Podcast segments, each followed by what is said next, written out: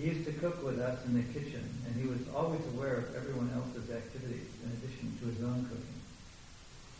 He knew exactly how things should be. He watched everything and made sure everyone did everything correctly. He was a teacher.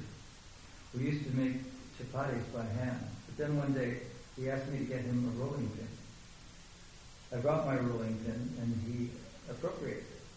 He put some men on rolling chapatis and supervised them very carefully. I made a chutney for him at home. He always accepted our gifts graciously, although I don't think he ever ate them. Perhaps he was worried we might put in something that wasn't allowed in his diet.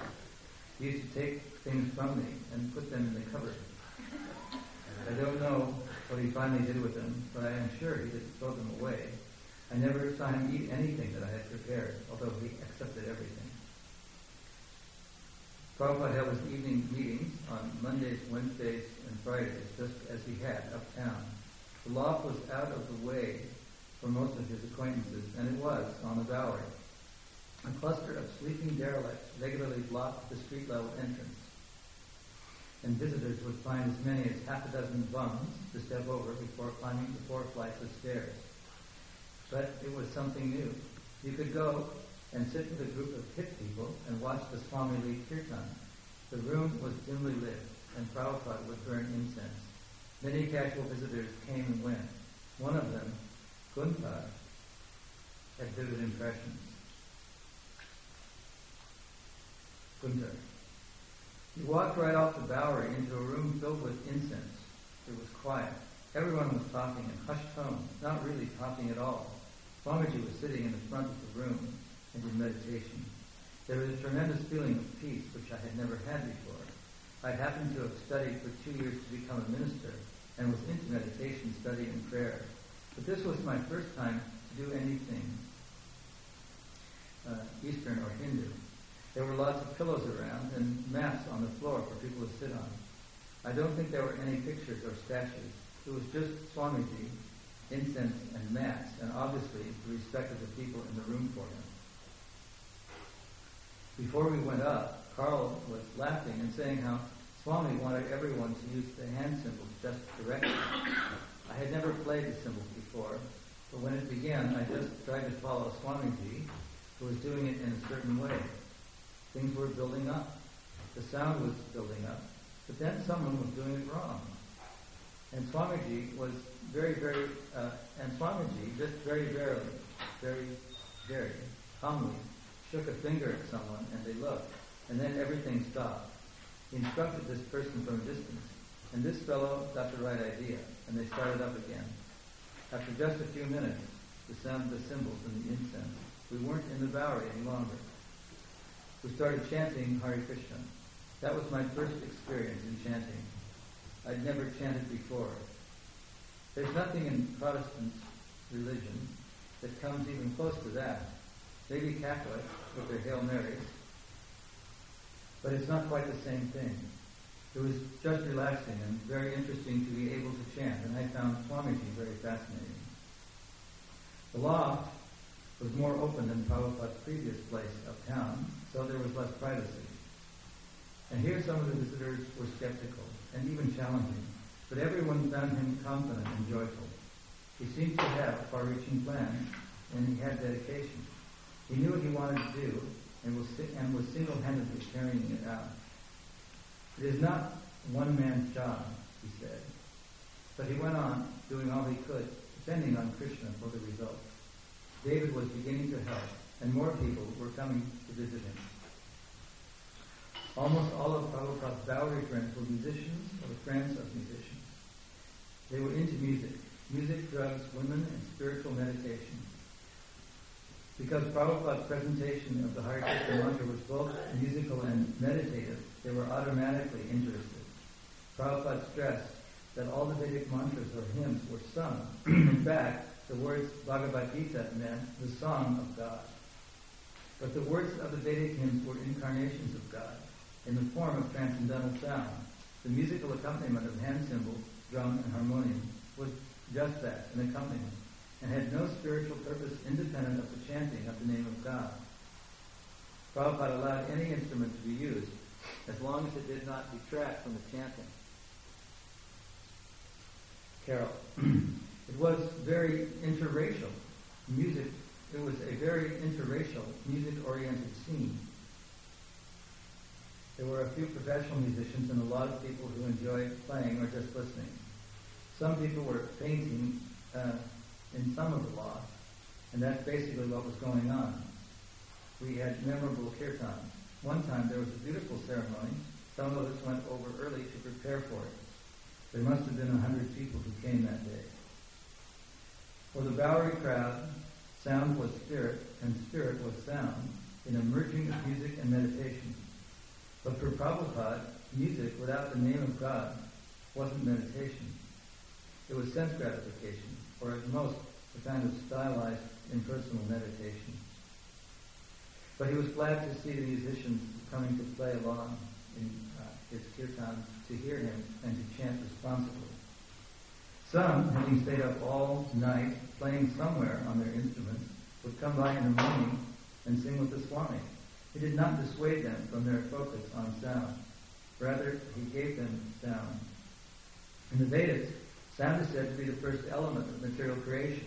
The source of sound is God, and God is eternally a person. Prabhupada's emphasis was on getting people to chant God's personal transcendental name.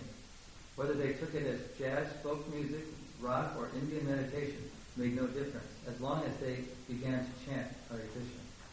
Carol. Whenever he had the chanting, the people were fairly in awe of the Swami. On the Bowery, a kind of transcendence came out of the ringing of the cymbals. He used the harmonium, and many people played hand cymbals. Sometimes he played the drum. In the very beginning, he stressed the importance of sound and the realization of Godhead through sound. That was, I suppose, the attraction that these musicians found in him. The emphasis on sound as a means of attaining transcendence and the Godhead. But he wanted a serious thing. He was interested in discipleship.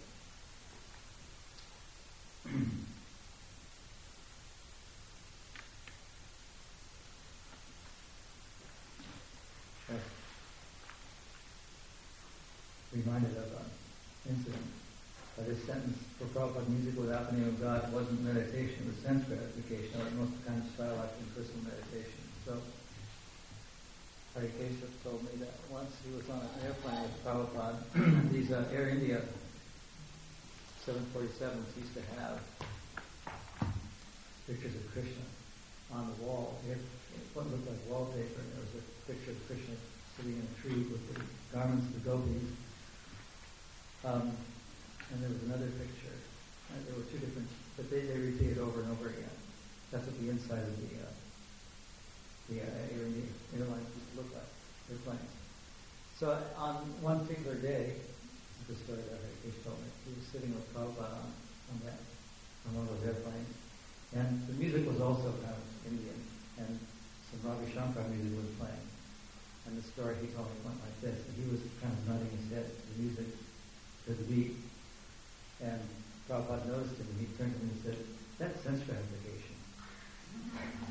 and, uh, and I would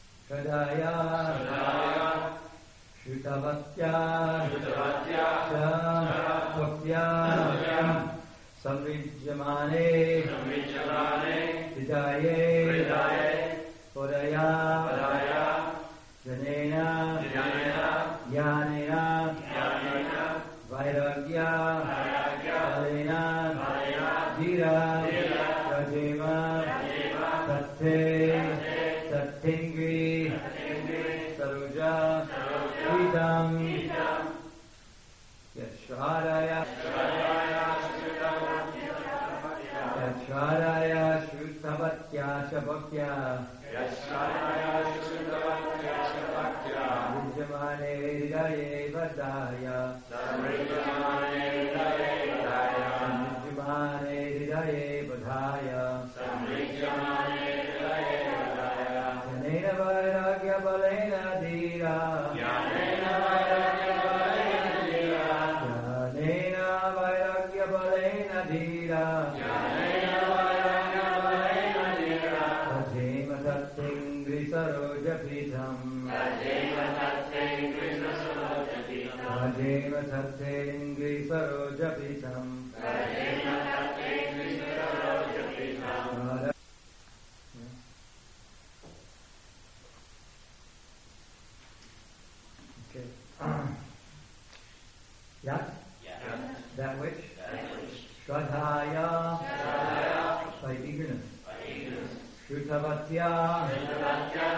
Simply by hearing. Cha, also. Bhaktya, in devotion. Being cleansed. Hidaye, in the heart. Avadhaya, meditation. Jnanena, by knowledge. Vairagya, detachment. Balena, by the strength of. Dhira, to pacify.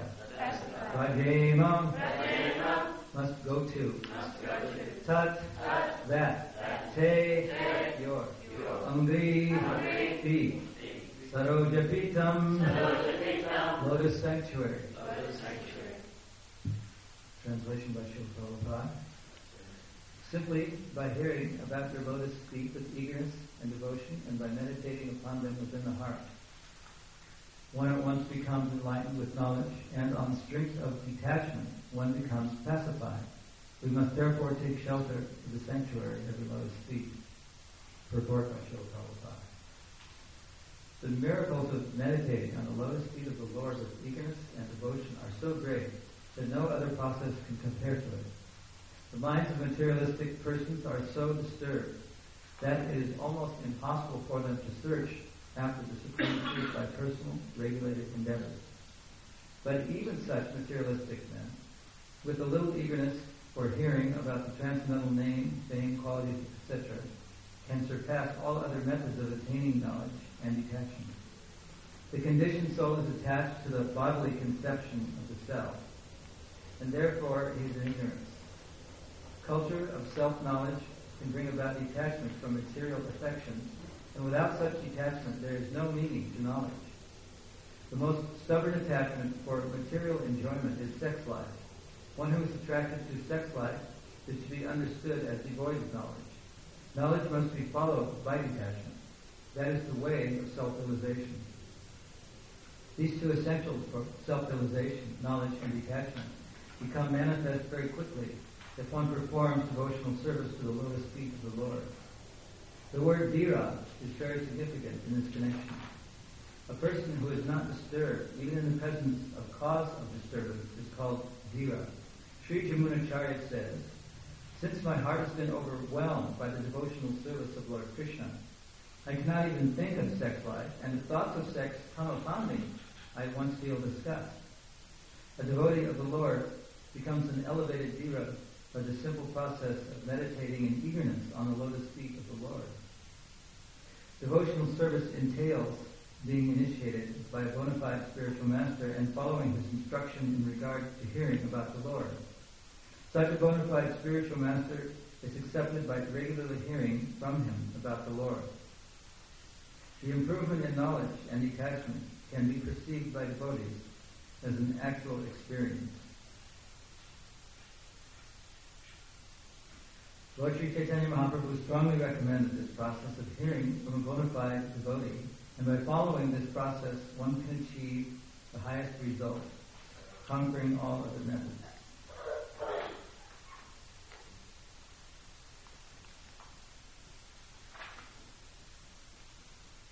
Yachadaya Yachadhaya Shudavatya uh, Chavapya Samridhamane Vidaye Vidaya Vairagya Dira Sarojapitam. Simply by hearing about your lotus feet with eagerness and devotion.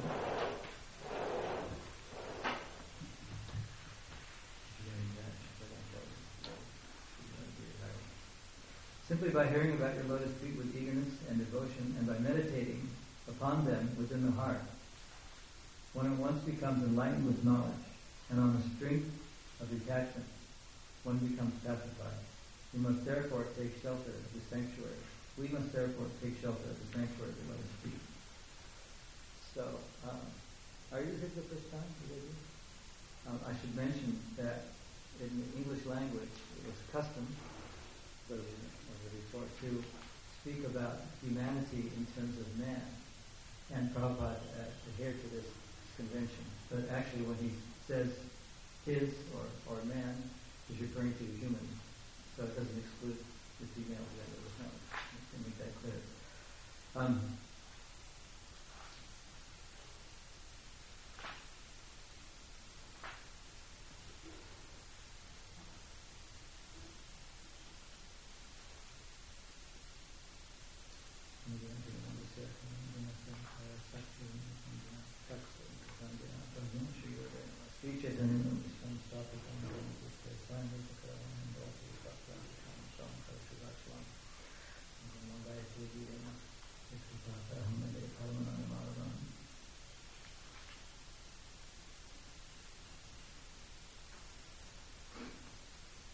Prabhupada is defining knowledge here as being imperfect unless detachment follows.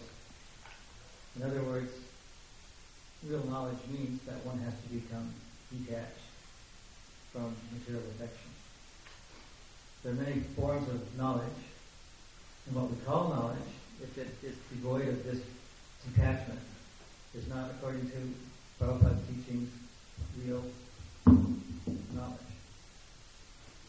And this is stated in the Srimad Bhagavatam too, that we must have vairagya and we must have um, jnana followed by vairagya, knowledge followed by detachment. If one doesn't become detached from the material nature, then that knowledge is imperfect. So there are many who are versed in various fields of knowledge, and we've heard about the spontaneous varnashram system that exists. Varnashram meaning the division of society into four different divisions. The intellectuals, the administrators, the uh, money people, the landholders, the capitalists, I might say, and the uh, agriculturalists or farmers. In today's world, we can experience these divisions, but sometimes they're known as spontaneous uh, divisions. They don't, they're not really designated as such. We don't have intellectuals, we don't have workers, we don't have administrators, we don't have capitalists. I mean, we do, but we don't see that our society is divided into, into four different divisions like that. But it does exist, so it, therefore it's sometimes known as a spontaneous system of division, not, not really there. So the, the jnanis, or the learned, the professors, the so-called experts in various fields, are generally devoid of the principle of detachment.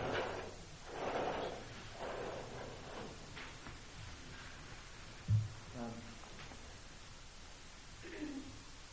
so intellect can be measured in many different ways. It can be measured by how expert people are in IQ, how expert people are in, in music, and I've read that some people who have very low IQs can tell you what the day of the year was on May 3rd, 1453, instantaneously.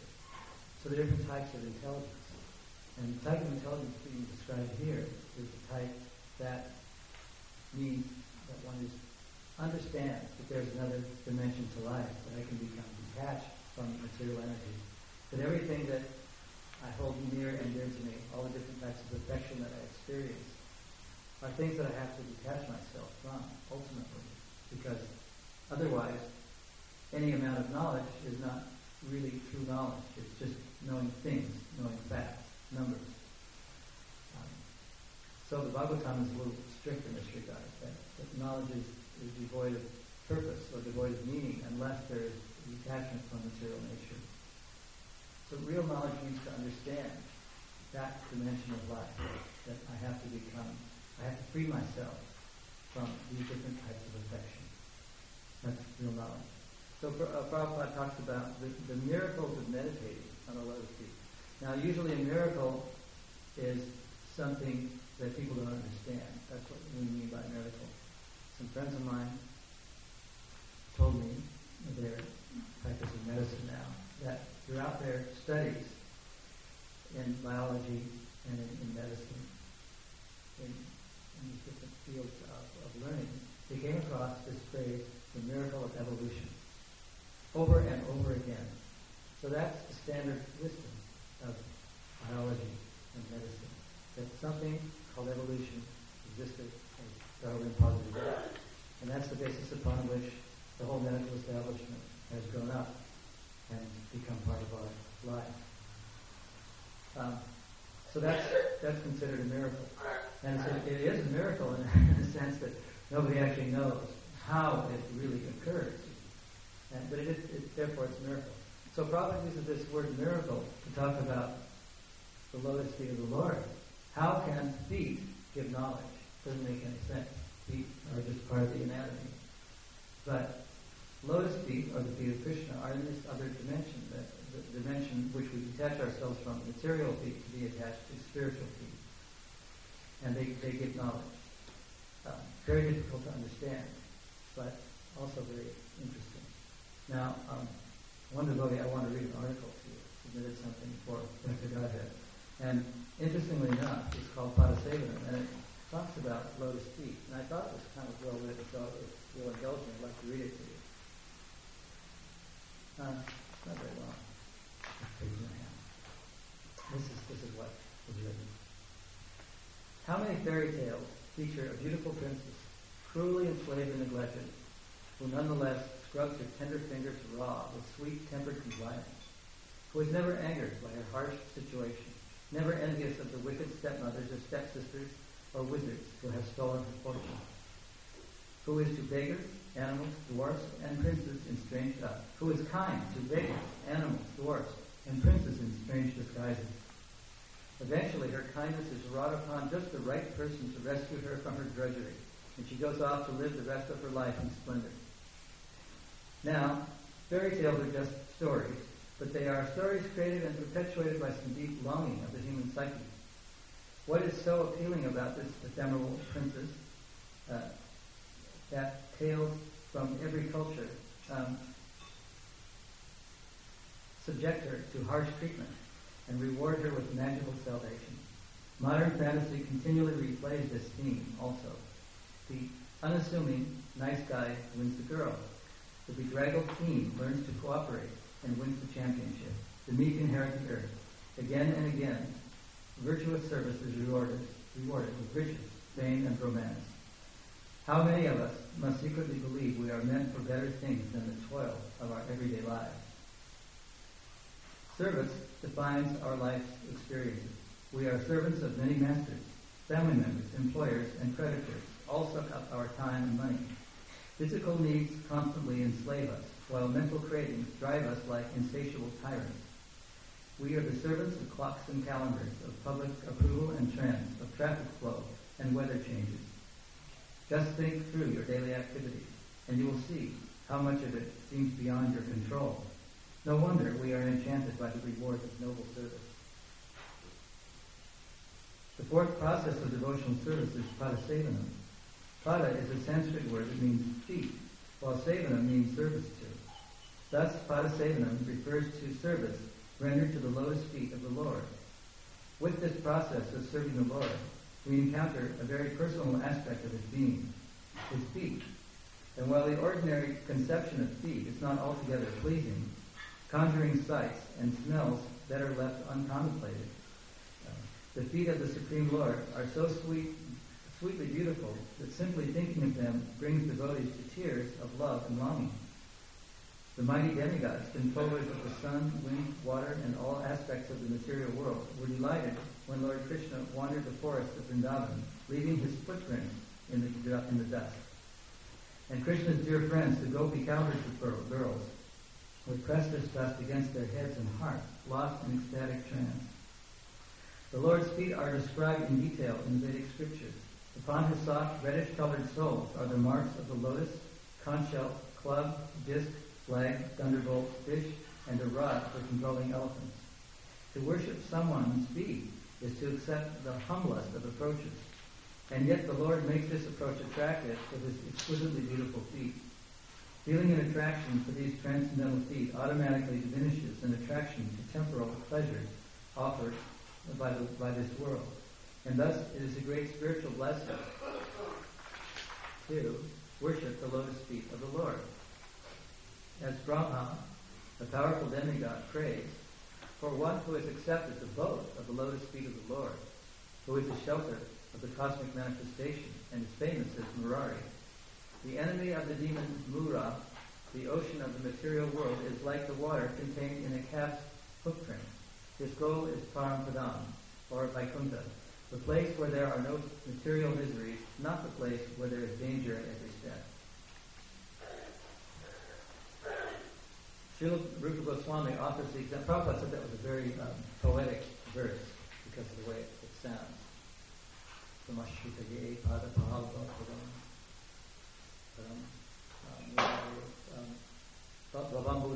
param param param param param param param poetic. Srila Rupa Goswami offers the example of Lakshmi, the goddess of fortune, as one who has become perfect through the process of Padasevana. Sri Lakshmi, Lakshmi continually massages the lotus feet of the Supreme Lord. This is remarkable, as noted in the Srimad Bhagavatam. The goddess of fortune, although by nature very restless and moving, could not quit the lotus feet. Bhagavatam 1, 133. Most of us have some experience with this restless nature of Lakshmi. She manifests herself as wealth and good fortune, elements of material life that are painfully elusive and temporary no mortal may control Lakshmi, although many, many waste their lives trying. Since the goddess of fortune is the devoted servant of the Lord, she will not bestow her bounty without his blessing. This leads to the great misunderstanding that permeates religious belief throughout the world. Worship God and he will answer your prayers. Temples, churches, and mosques filled with uh, ardent practitioners bearing hidden agendas. Sometimes the plan is simple. I will go to church every week, Drop some money in the collection plate and be good. Prosperity will follow. Sometimes the situation is more poignant. A mother prays for money to pay for a child's operation. An unemployed man prays for a job. And while it is certainly the truth that God does not answer, that God does answer prayers in, in this way, that faith in His benevolence is well placed. Nevertheless, prayer and other forms of worship are not bargaining chips for His favor. Think of the difference between someone who is kind to you out of love and someone who is kind to you because you will give them something. Nothing in our hearts is hidden from God. The test comes when the request is not answered, when death and poverty and illness are, are unchecked by even the most sincere entreaties. What happens to our faith then? Do we offer the Lord heartfelt worship even as our hearts twist in agony? Thus there is a tremendous spiritual lesson offered to through padasevanam. We approach the Lord from the most humble position, as supplicants to his feet, understanding that even the goddess of fortune approaches him in this way. All wealth, all honor, all fortune are but his servants. When the Lord does not employ these servants as our own, can we continue to supplicate ourselves at his feet? Can we aspire to serve in the mood of the goddess of fortune, humble and unexpected, content with the opportunity to render the lowliest of service? For some, the answer is a definitive no. The image of the goddess bent over the feet of the master echoes the harsh dominion of men over women, often experienced in this world. These are not transcendent images, but examples of patriarchal hierarchy entrenched within religious systems, constructed by mortal men. Women serve, men enjoy. One more excuse for men to squash women into nothingness. One more excuse for women to reject religious discipline. How easy it could be to interpret Lakshmi's service in this way as nothing more than an example of a wife, of a wife's submission to her husband. The real significance of Lakshmi's dedicated service has little to do with the, the bodies we have assumed in this life. After all, in previous and future lives, we have inhabited various bodies, sometimes male, sometimes female. These are all temporary designations. In this spiritual sense, none of us are burdened by dominant or submissive roles except in relation to the Supreme Lord. Srila Prabhupada explains, the living beings are by constitution feminine in nature. The male or enjoyer is the Lord, and all manifestations of his different potencies are feminine by nature. The dominating role of men in this world, so often misunderstood as inherent superiority, indicates but a temporary relationship between embodied living entities. Men, women, trees, and stones are all equally meant to serve God. Thus, Lakshmi's service need cause no resentment or pride for any of us, because she is more than simply a role model for good wives. She performs the task most treasured by all realized souls, the gentle massaging of the Lord's lotus feet. Let us return to our fairy tale princess. She has toiled for her ungrateful masters without expecting the wondrous opulence that will someday be hers. And once she ascends to a position of wealth and authority, does she forget the pleasures of her simple service? Does she begin to believe that she has earned her brand new fortune? That, uh, that she deserves it? And that it is hers? Can she remember a time when the fortune was not there? And contemplate the time she will leave it all behind? Fairy tales are supposed to have happy endings. And yet we might fast forward to the moment the princess faces death, faces the loss of all she has come to love, and wonders if meeting the prince was such a boon after all. Wealth, beauty, fame, and all other opulences are wonderful things, but they are meant to be engaged, as is their mistress Lakshmi Devi in continual service of the Supreme Lord.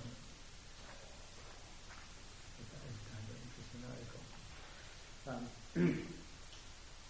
it points out that we're after success and opulence and wealth and education, so many things to improve ourselves along the path of material enjoyment. But at some point, uh, they must come to an end. And just as we might not have had them in the first place, they're not going to happen in the end. That's kind of what's being said here. Um, it's also said that we come into the world naked and we leave the world naked. So whatever we acquire in this life is only as temporary as this life itself is. This is the mood or the, the understanding of someone who is really intelligent or really detached. That whatever I own, whatever I have, it's only here temporarily. And more importantly, or equally importantly anyway, is that everything that I possess isn't actually mine. It belongs to the Supreme Lord. My country, my community, my job, my friends, my family, my own body, my own mind, ultimately are owned by the Supreme Lord. Sometimes we think that being detached from material nature means that it really doesn't matter what our place of living looks like, doesn't matter what we wear, doesn't matter what our cars look like. But actually, if we meditate on the fact that everything belongs to, to Krishna, to God, we're going to take care of all these things. Um, extra wealth, we're going to be, be very careful about what our place of living looks like and how we dress and, and how we speak. Because everything belongs to God. So it has to be very carefully maintained. To, it, it should be better maintained than those who don't think God owns everything. Because if it's, if it's owned by the Supreme Lord and He's the supreme perfect master of everything, then everything should be just, everything that, that He owns should be just paka, should be absolutely perfect. So Prabhupada talks about know, how hearing with ears is very important. Um, I think I mentioned this before, but uh, Srila Bhaktisiddhanta Saraswati Prabhupada Guru talked about two different classes of devotees. He talked about the hearing devotees and the Dandavat devotees. And I thought that was very interesting because the Dandavat devotees are the people implied here that uh, follow all the rituals very meticulously. Maybe they're guilty of niyamagraha, following them blindly, but they're, they're, they're very, they can be very submissive. They come down and they, they offer their prostrated dandavats. They lie flat before the deities and before the spiritual master and before the saintly persons. And these are, are what he calls the dandavat devotees. People in sales have this term, the laydowns. They're people that are very easy to sell things to because they don't have a mind of their own. So that's kind of interesting because the dandavat is a sort of uh, among devotees. So one may not be able to follow all those things, and in this age, it's not actually possible to follow them in this part of the world, but one can hear. And if one hears, um, that's very important. Prabhupada used to tell us that his Guru Maharaj is very uh, uh, enlightened by the fact that he used to hear. He would just sit and listen. And he liked that very, very much. So hearing is very important. Of all the senses, it's, it's really a key sense. In fact, it's Shravanam Kirtan, it's the first of the, the, the, the processes of devotional service that one has to hear to gain knowledge. Um, someone told me about the, the, the uh, people, used to, the monks used to travel in China, and uh, they used to be, they used to have to perfect martial arts. They were trained so that if they would hear something, even in their sleep, they would immediately awaken and defend themselves. And uh, the story is that one of the martial arts teachers tried to uh, to bring a sword down upon a sleeping student. And just by hearing the, the swish of the, the sword through the air, he was able to awaken and move out of the way before the, the sword could reach him. So, you know, that may be exaggerated and untrue, but the idea is that hearing is, is very, very important. Because without hearing, we, we can't learn anything. So then Prabhupada talks about hearing uh, with um, eagerness. You can't just hear mechanically, just like people turn on the radio, or they're walking around with their headphones and listening to the radio. Um, the, the telephone repairman used to come to our flat and had his earphones to listen to his Walkman. I was wondering, how, how can I oh, fix things when, when she's listening to music all the time? But obviously she wasn't listening, not very closely anymore. So there's different kinds of hearing. There's there's that kind of mechanical hearing, there's sort of that what we call the elevator music, right? Background music. It's just there because it has to be there when you're on. You we hate the music that they're putting on the telephone. It's not the kind of music, but you have to hear it, but you're not really listening. So there's different kinds of hearing, you know, just sort of things that you know, kind of going in. It's the swish of traffic. I wish it wasn't there, the sound of the airplane playing. But you, you, you don't want to hear it, but it's in there. So to hear with eagerness means that we're really not only hearing, but we're assimilating and we're, we're remembering what we hear. Shravanam, Kirtanam, we're able to speak it, we're able to remember it. Shravanam, Kirtanam, Smaranam, Vishnu, Padasevanam, one of the processes of devotional service. So that hearing is, is, is a way of acquiring intelligence. We can hear, and what the spiritual master says, or what's being said here by Krishna in the Bhagavatam, by, by, by the, uh, the followers of the Lord and other devotees, that's very, very important. It becomes part of real knowledge and the kind that we can detach ourselves uh, from the material world. It's knowledge that distinguishes between what's real and what's temporary.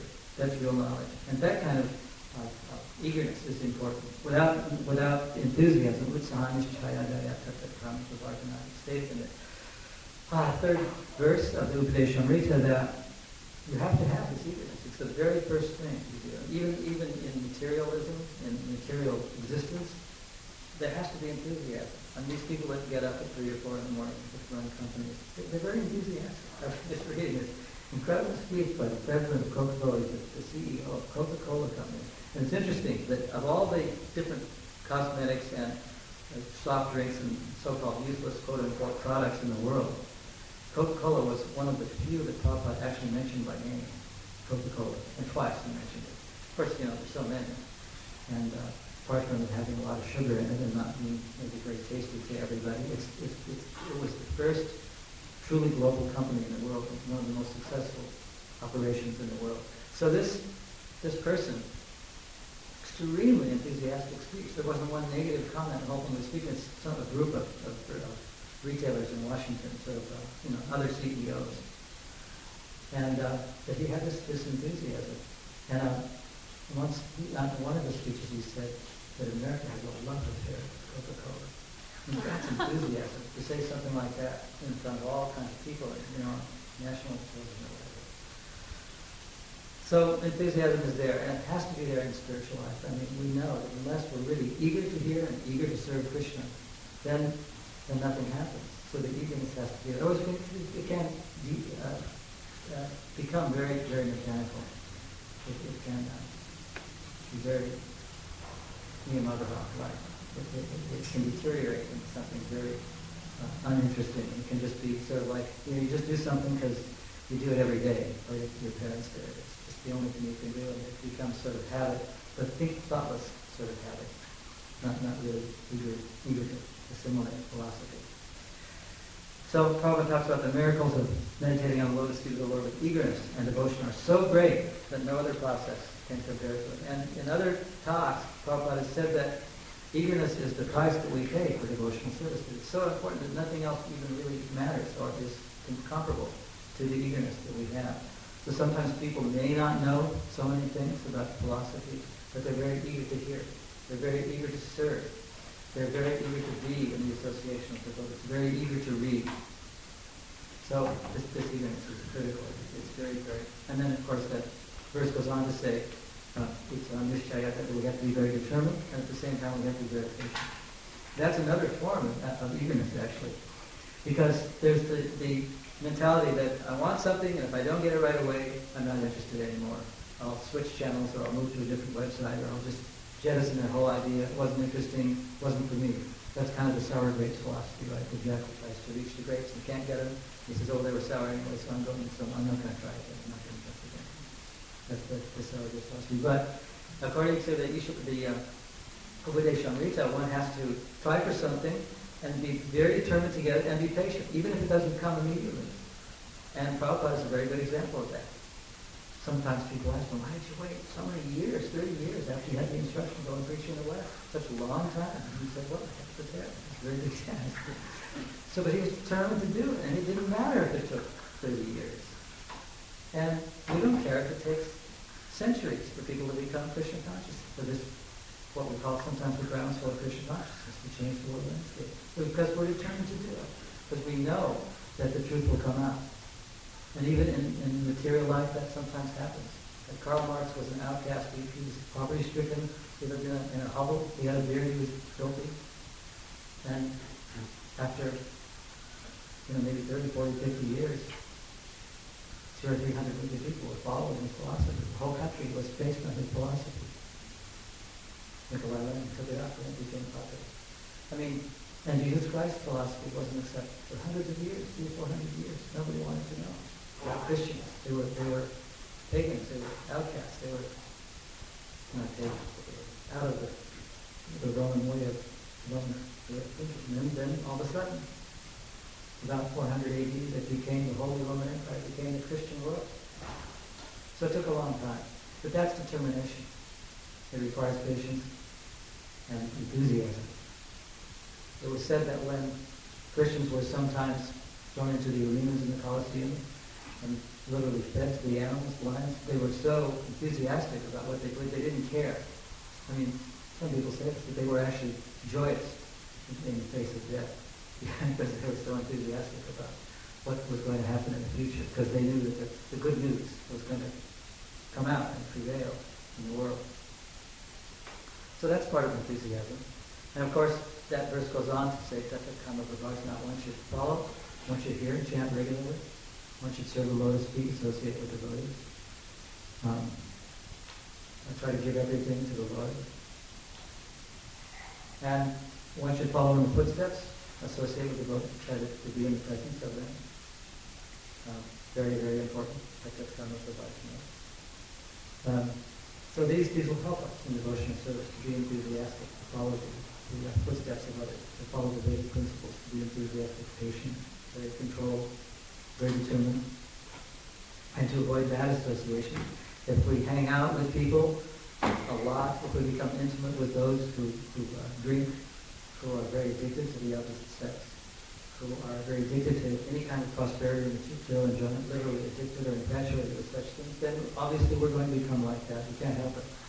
So to a certain extent, to spread Krishna consciousness, one has to associate. But intimacy should be saved for those who are on the same wavelength, who feel the same way we do, who get the same pleasure, who get the same enjoyment out of things we do.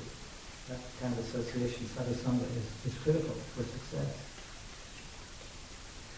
So one can be very enthusiastic about serving the Lord's feet, hearing the names of Krishna, uh, looking at, at the different forms of Krishna, uh, hearing about Krishna's associates, uh, meditating on Krishna's name, all very important. And ultimately, the, the real miracle is to know that devotional service is the real secret of gaining knowledge. That if we want to be detached from material nature, we have to engage ourselves in devotional service and make this a living philosophy, not just something that you read about in the books, but something you actually live from moment to moment, day by day. Uh, in everything we think about, everything we do. That's the living philosophy of Krishna consciousness, and that's, that's uh, achieved by doing devotional service. There were times when people would quote and read and constantly uh, meditate on certain aspects of Vedic philosophy, but they wouldn't perform devotional service. And they were actually very inimical to devotional service. And there are still people like that today. They, they're the, the kind of, you might say, Dandavat types. they might know so many things, they might follow so many rituals, but they don't actually engage in the essence of Vedic knowledge, and that's devotional service to the Lord, which is what ultimately Krishna is teaching us in the Bhagavad Gita. It's the ultimate teaching of the whole incident that took place surrounding Bhagavad Gita. So one, if you'll indulge me one more time, to one more offering. I just couldn't resist, but such a wonderful book. As Prabhupada Maharaj is offering. Dear Srila Prabhupada, please accept my humble obeisances, all glory to your divine grace. I wonder where you are just now. Of course, wherever that may be, you are eternally engaged in the service of your dear most Lord Krishna. You may be residing with him in the spiritual realm or gone somewhere else in the material world to preach glory. In fact, as a pure devotee and eternal associate of the Lord, you can do both simultaneously. Just as many pure devotees, uh, just as uh, many eternal associates of Lord Krishna appear in order to assist Lord Chaitanya in his pastimes, while simultaneously retaining their original identity. So it must be the same in your case. Your love for Krishna is so profound that you are always firmly and consciously situated in your eternal loving relationship with him, even while you are fully engaged in preaching in this material world.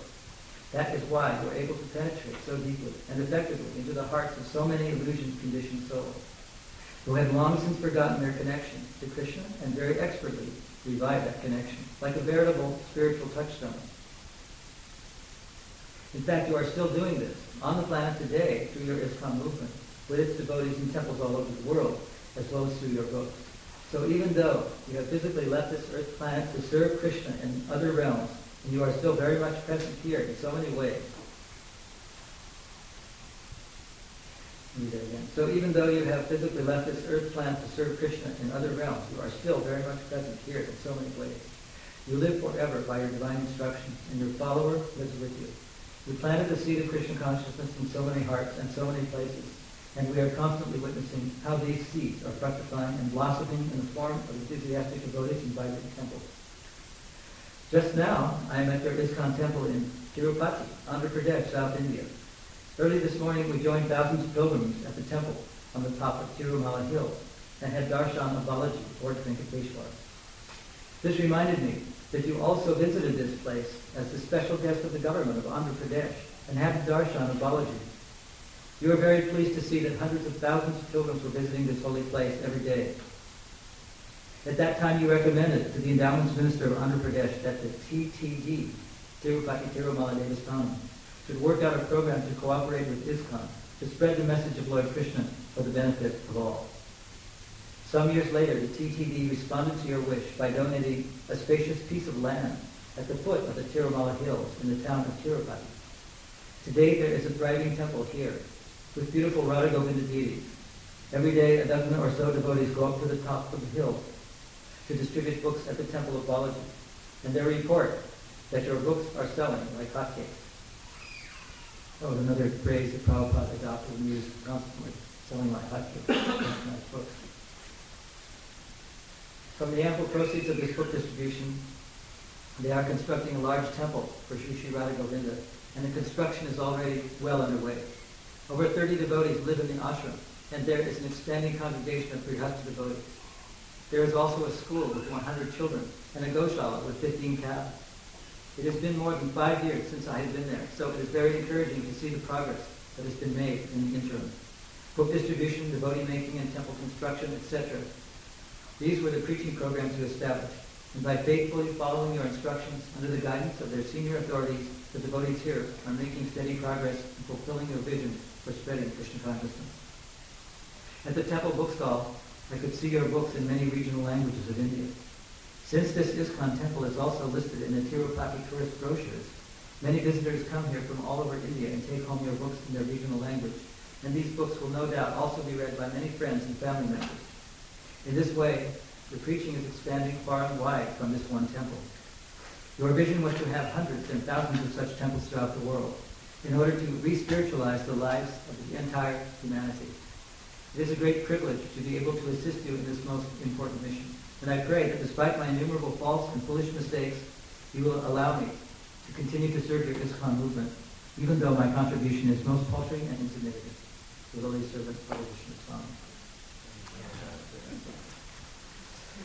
So, um, Vishnu's not here to ring the alarm bell, but uh, maybe you have some questions or comments.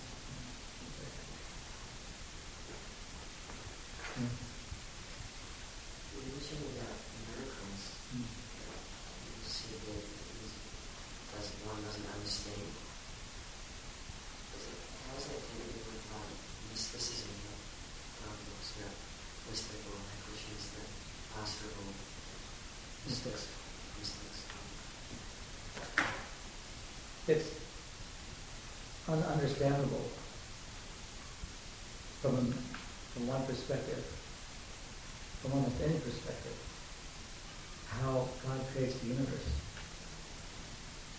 We can get a glimpse of how that happens, and we kind of understand the ways or the, the forms that, the, that Krishna assumes, how he expands himself. And and he imparted knowledge to, to Brahma, how to engineer, how to create the universe. We don't know exactly what was imparted. It, it's so vast and so detailed. We, we can only just sort of imagine what it's like. So to us, that's a miracle. He created a miracle. God said there was life and there was life. And Krishna created the world by his thought process. And mystic yogis also, like Kardama Muni, created an aerial mansion just by thought. So how can we think that that's anything but a miracle? That the incurable are cured. Sometimes we have to tolerate the intolerable to be Krishna conscious. And we wonder how it. How's it possible? We don't know. It's mystical. It's miraculous. So that's what I meant. It's kind of maybe it's, it's a thing, but miracles are things that we don't fully understand. Like it's known people have said that they've gone to Lourdes and they've gotten their varicose veins removed. We don't know how that happens. And medical science doesn't know how it happens. But can't deny that thousands of people have gone there and had it happen. Um, is an historical figure. He was present. It's written down in books. He did miraculous, ununderstandable things, performed a superhuman task. So did Lord Chaitanya. So those are the, the miracles that we're we're interested in. We're trying to understand. We're trying to get a little bit more knowledge about them. And we know that when we're in our liberated state, we'll be able to understand so much more. But ultimately, because Krishna is ununderstandable even to himself, it's dead. Prabhupada has told us that there will always be more. And there will always be things that we don't fully understand.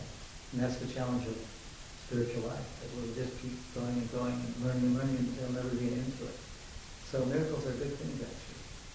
Not that we don't use our minds to try to understand things, but we also accept that there are some things that we don't understand, and yet they're real. Sometimes Prabhupada also called in science also. Yes. Yeah. Meaning that we should and we need to apply our minds to understand philosophical points, to understand the mechanics of creation. Because part of the miraculous and un- understandable knowledge is understandable knowledge. Like I use a computer. I, I'd be lost without it, sense. Now, but I don't know how it works. Don't have any, don't have a clue. You know, what the different systems are. Like, you know, how, all the mechanisms or, or circuitry is working inside it. But I have to use my intelligence to understand some things, you know, in a very mathematical, scientific, rational way. Otherwise I can't operate. So when Prabhupada referred to Krishna conscious science, he was showing that, and the science of God is a science. There is, there is a science to it, and we can understand with our, with our philosophical, rational, that's called the, left side of the brain, logical side. That, I know it's good mixed up, what's right and what's left. and sure, I'm not very logical. Um, we have to, and, and, and as you said about Bhagavad Gita, that Bhagavad Gita is the perfect combination of philosophy and sentiment. You can't have sort of one without the other. You, I mean, if you just have the sentiment, if you come, or, or knowledge, that can be blind and you can be dissuaded from it by someone who's a little more astute. And if you just have the knowledge, but you don't have the bhakti, as we were saying before, you don't have detachment, then that's also imperfect. So the combination of two things, the, the entire brain, you can't cut half of it away because it's illogical, or too emotional or whatever. So Prabhupada emphasizes time and again, this is a science. It's not just sentiment. You know, sometimes people, bhakti yogis are accused of just being, uh, you know, kind of uh, unreal, sentimental. But Lord Chaitanya showed us he didn't even reveal his purity. He was, he was, uh, I think you, mentioned he was called the crest jewel of arrogance because he was so, he was so learned. He knew everything. He could defeat anybody in logic, in argument. And he would, he would, he'd ask questions and no one could answer, and then he would give the answers. Yes, this is the correct logical answer. Now, can anyone defeat me? Okay. So, well, I'm going to defeat myself. And then he would lay out complete arguments against everything he said, proving that he was wrong. And then he would do it again, because he was right.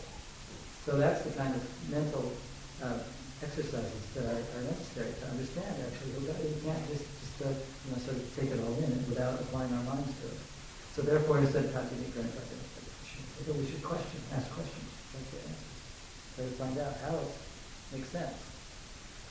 Because, you know, even in, in science and mathematics, we have to have faith. As soon as we see 2 plus 2 equals 4, that's it. We don't say how, I mean, I took a course once, it was to prove the number system really existed, it was really valid. I mean, you know, that, that's there.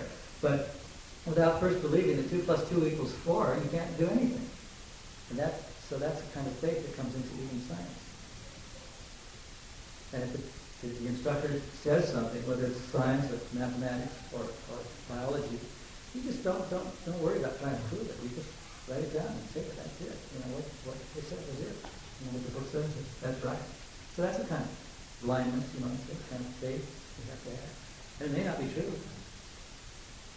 And there's a lot of uh, people that say the ah, first people in this country were Morioris, or the first people in, in the United States were, uh, uh, for the proper politically correct term.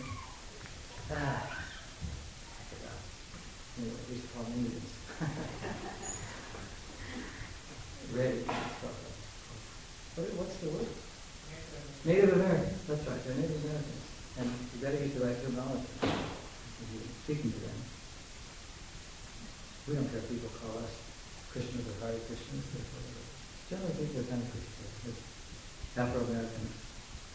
We used to be called Nicholas, and now we're called black, but now we have to call Afro-Americans because that's proper. Anyway, language changes. But anyway, my point was that it's kind of a given that a lot of people think that the so-called uh, Native Americans were the indigenous people, but many, many anthropologists disagree vehemently. They said there is hard proof that there were there were races here who were completely different from the Native Americans. And there's people that say that about the Morioris. There were people here way before that, completely different, completely different bone structure. I mean, they were they were look they were anatomically the same, anatomically the same, but they they were a completely different race. And the same with parts of Australia, Russia, Africa, everywhere else. So the scientific element is important. Yes? Far as uh, what if one devotee would say, I am a hearing devotee, I don't need to pay uh, Well, as I was saying before, both things are actually necessary. In our Gayatri Mantra, we, we say that we offer oblations of the Lord Krishna. So we, well, that's a mantra. The mantras are also, you might say, irrational. But they, they were also very scientific because they had to be used in, in the war, in the Kurukshetra war, to uh, activate the weapon. The they weren't working. So we don't understand, you know, somehow the power of a mantra, like the power of Hare Krishna mantra, the power of Gayatri mantra. They have great power. And it was, who was it, Karna, who, who was cursed to forget the, uh, before he shot the Brahmastra, the mantra, and therefore he couldn't shoot it. He couldn't defend himself and he was killed. So one has to also apply one's intelligence. There, was one devotee who Prabhupada, if he was going to Oxford, you have to, you have to use your brain. And, and if you speculate on, Krishna says, I'm the taste of water, if you, if you think about that and meditate on that, that's, that's proper use of your brain. So if, if we say we're just a, a Dhammavat devotee, I'll say we're just a, a, a hearing devotee, a question, then we're missing sort of the other half. So Bhaktisiddhanta was decrying people who are just saying there's just one or the other. You have to be hearing, but also have to be willing to do things which you don't understand. Like I put Tilak on. I don't know why I'm putting Tilak on corporate survival. I do it very carefully every day. I make sure.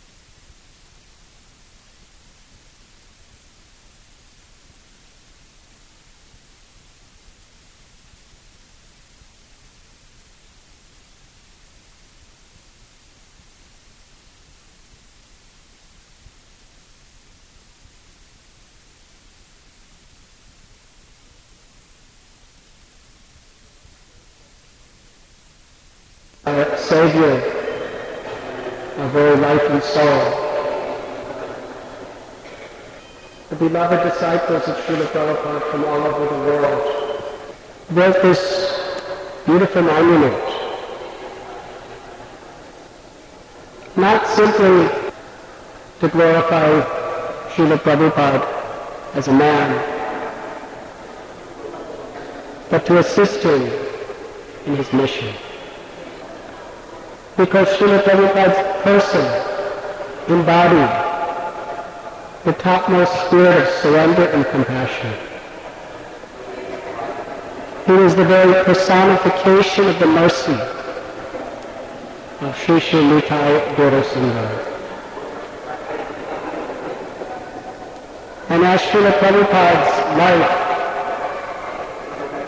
is understood by the world, simultaneously the essence of the teachings of Lord Chaitanya will also be understood. Srila Prabhupada lived to spread the holy name around and in his samadhi he presides to this day and for many generations in the future, attracting people from all places to come to Sri Mayapur to taste the sweetness of Krishna consciousness through the chanting of the holy names.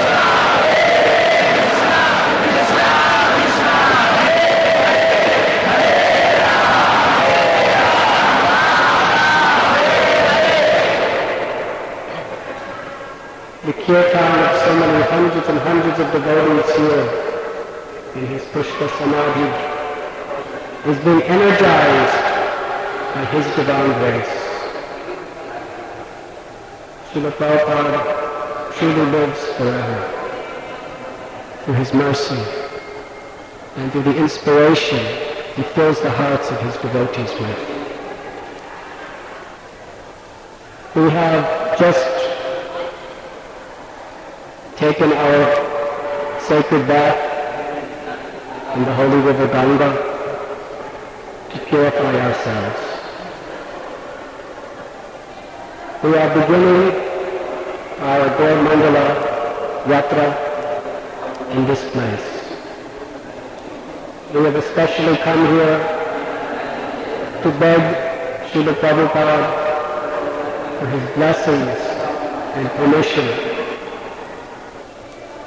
to travel to the many holy places of the Leelas of Lord Chaitanya and his associates. We have especially come here to offer our gratitude to him for calling us here. In truth, we are all his invited guests. He roamed the world twelve times, inviting everyone to come to Mayapur Dham during the first Purnima festival, there was nothing but some construction site. Prabhupada was up in the middle of the night, making sure each devotee had mosquito nets, very painstakingly making sure each devotee had proper prasad. Everyone really felt that they were Prabhupada's personal invited guests. It is my hope and prayer that all of us during this yatra feel that we are Prabhupada's personal invited guests. So now, remembering His mercy, which is the substance of our spiritual lives, taking vow to remain ever faithful and loyal to His devotional service, His Guru Maharaj. Let us offer our prostrated obeisances to Srila Prabhupada, and with His blessing, we will begin Gaur Mandala Yatra. Srila Prabhupada ki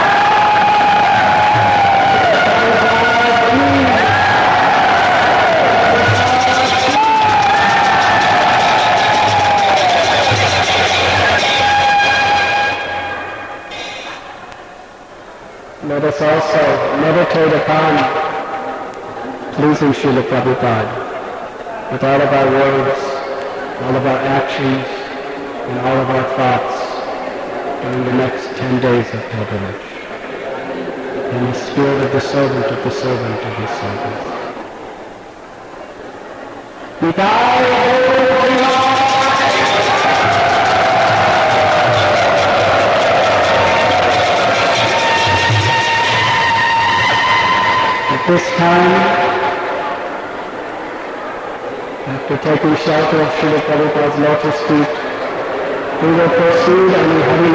Sankirtan procession to Lord Sri Chaitanya Mahaprabhu's holy place of appearance, the Yoga Feet.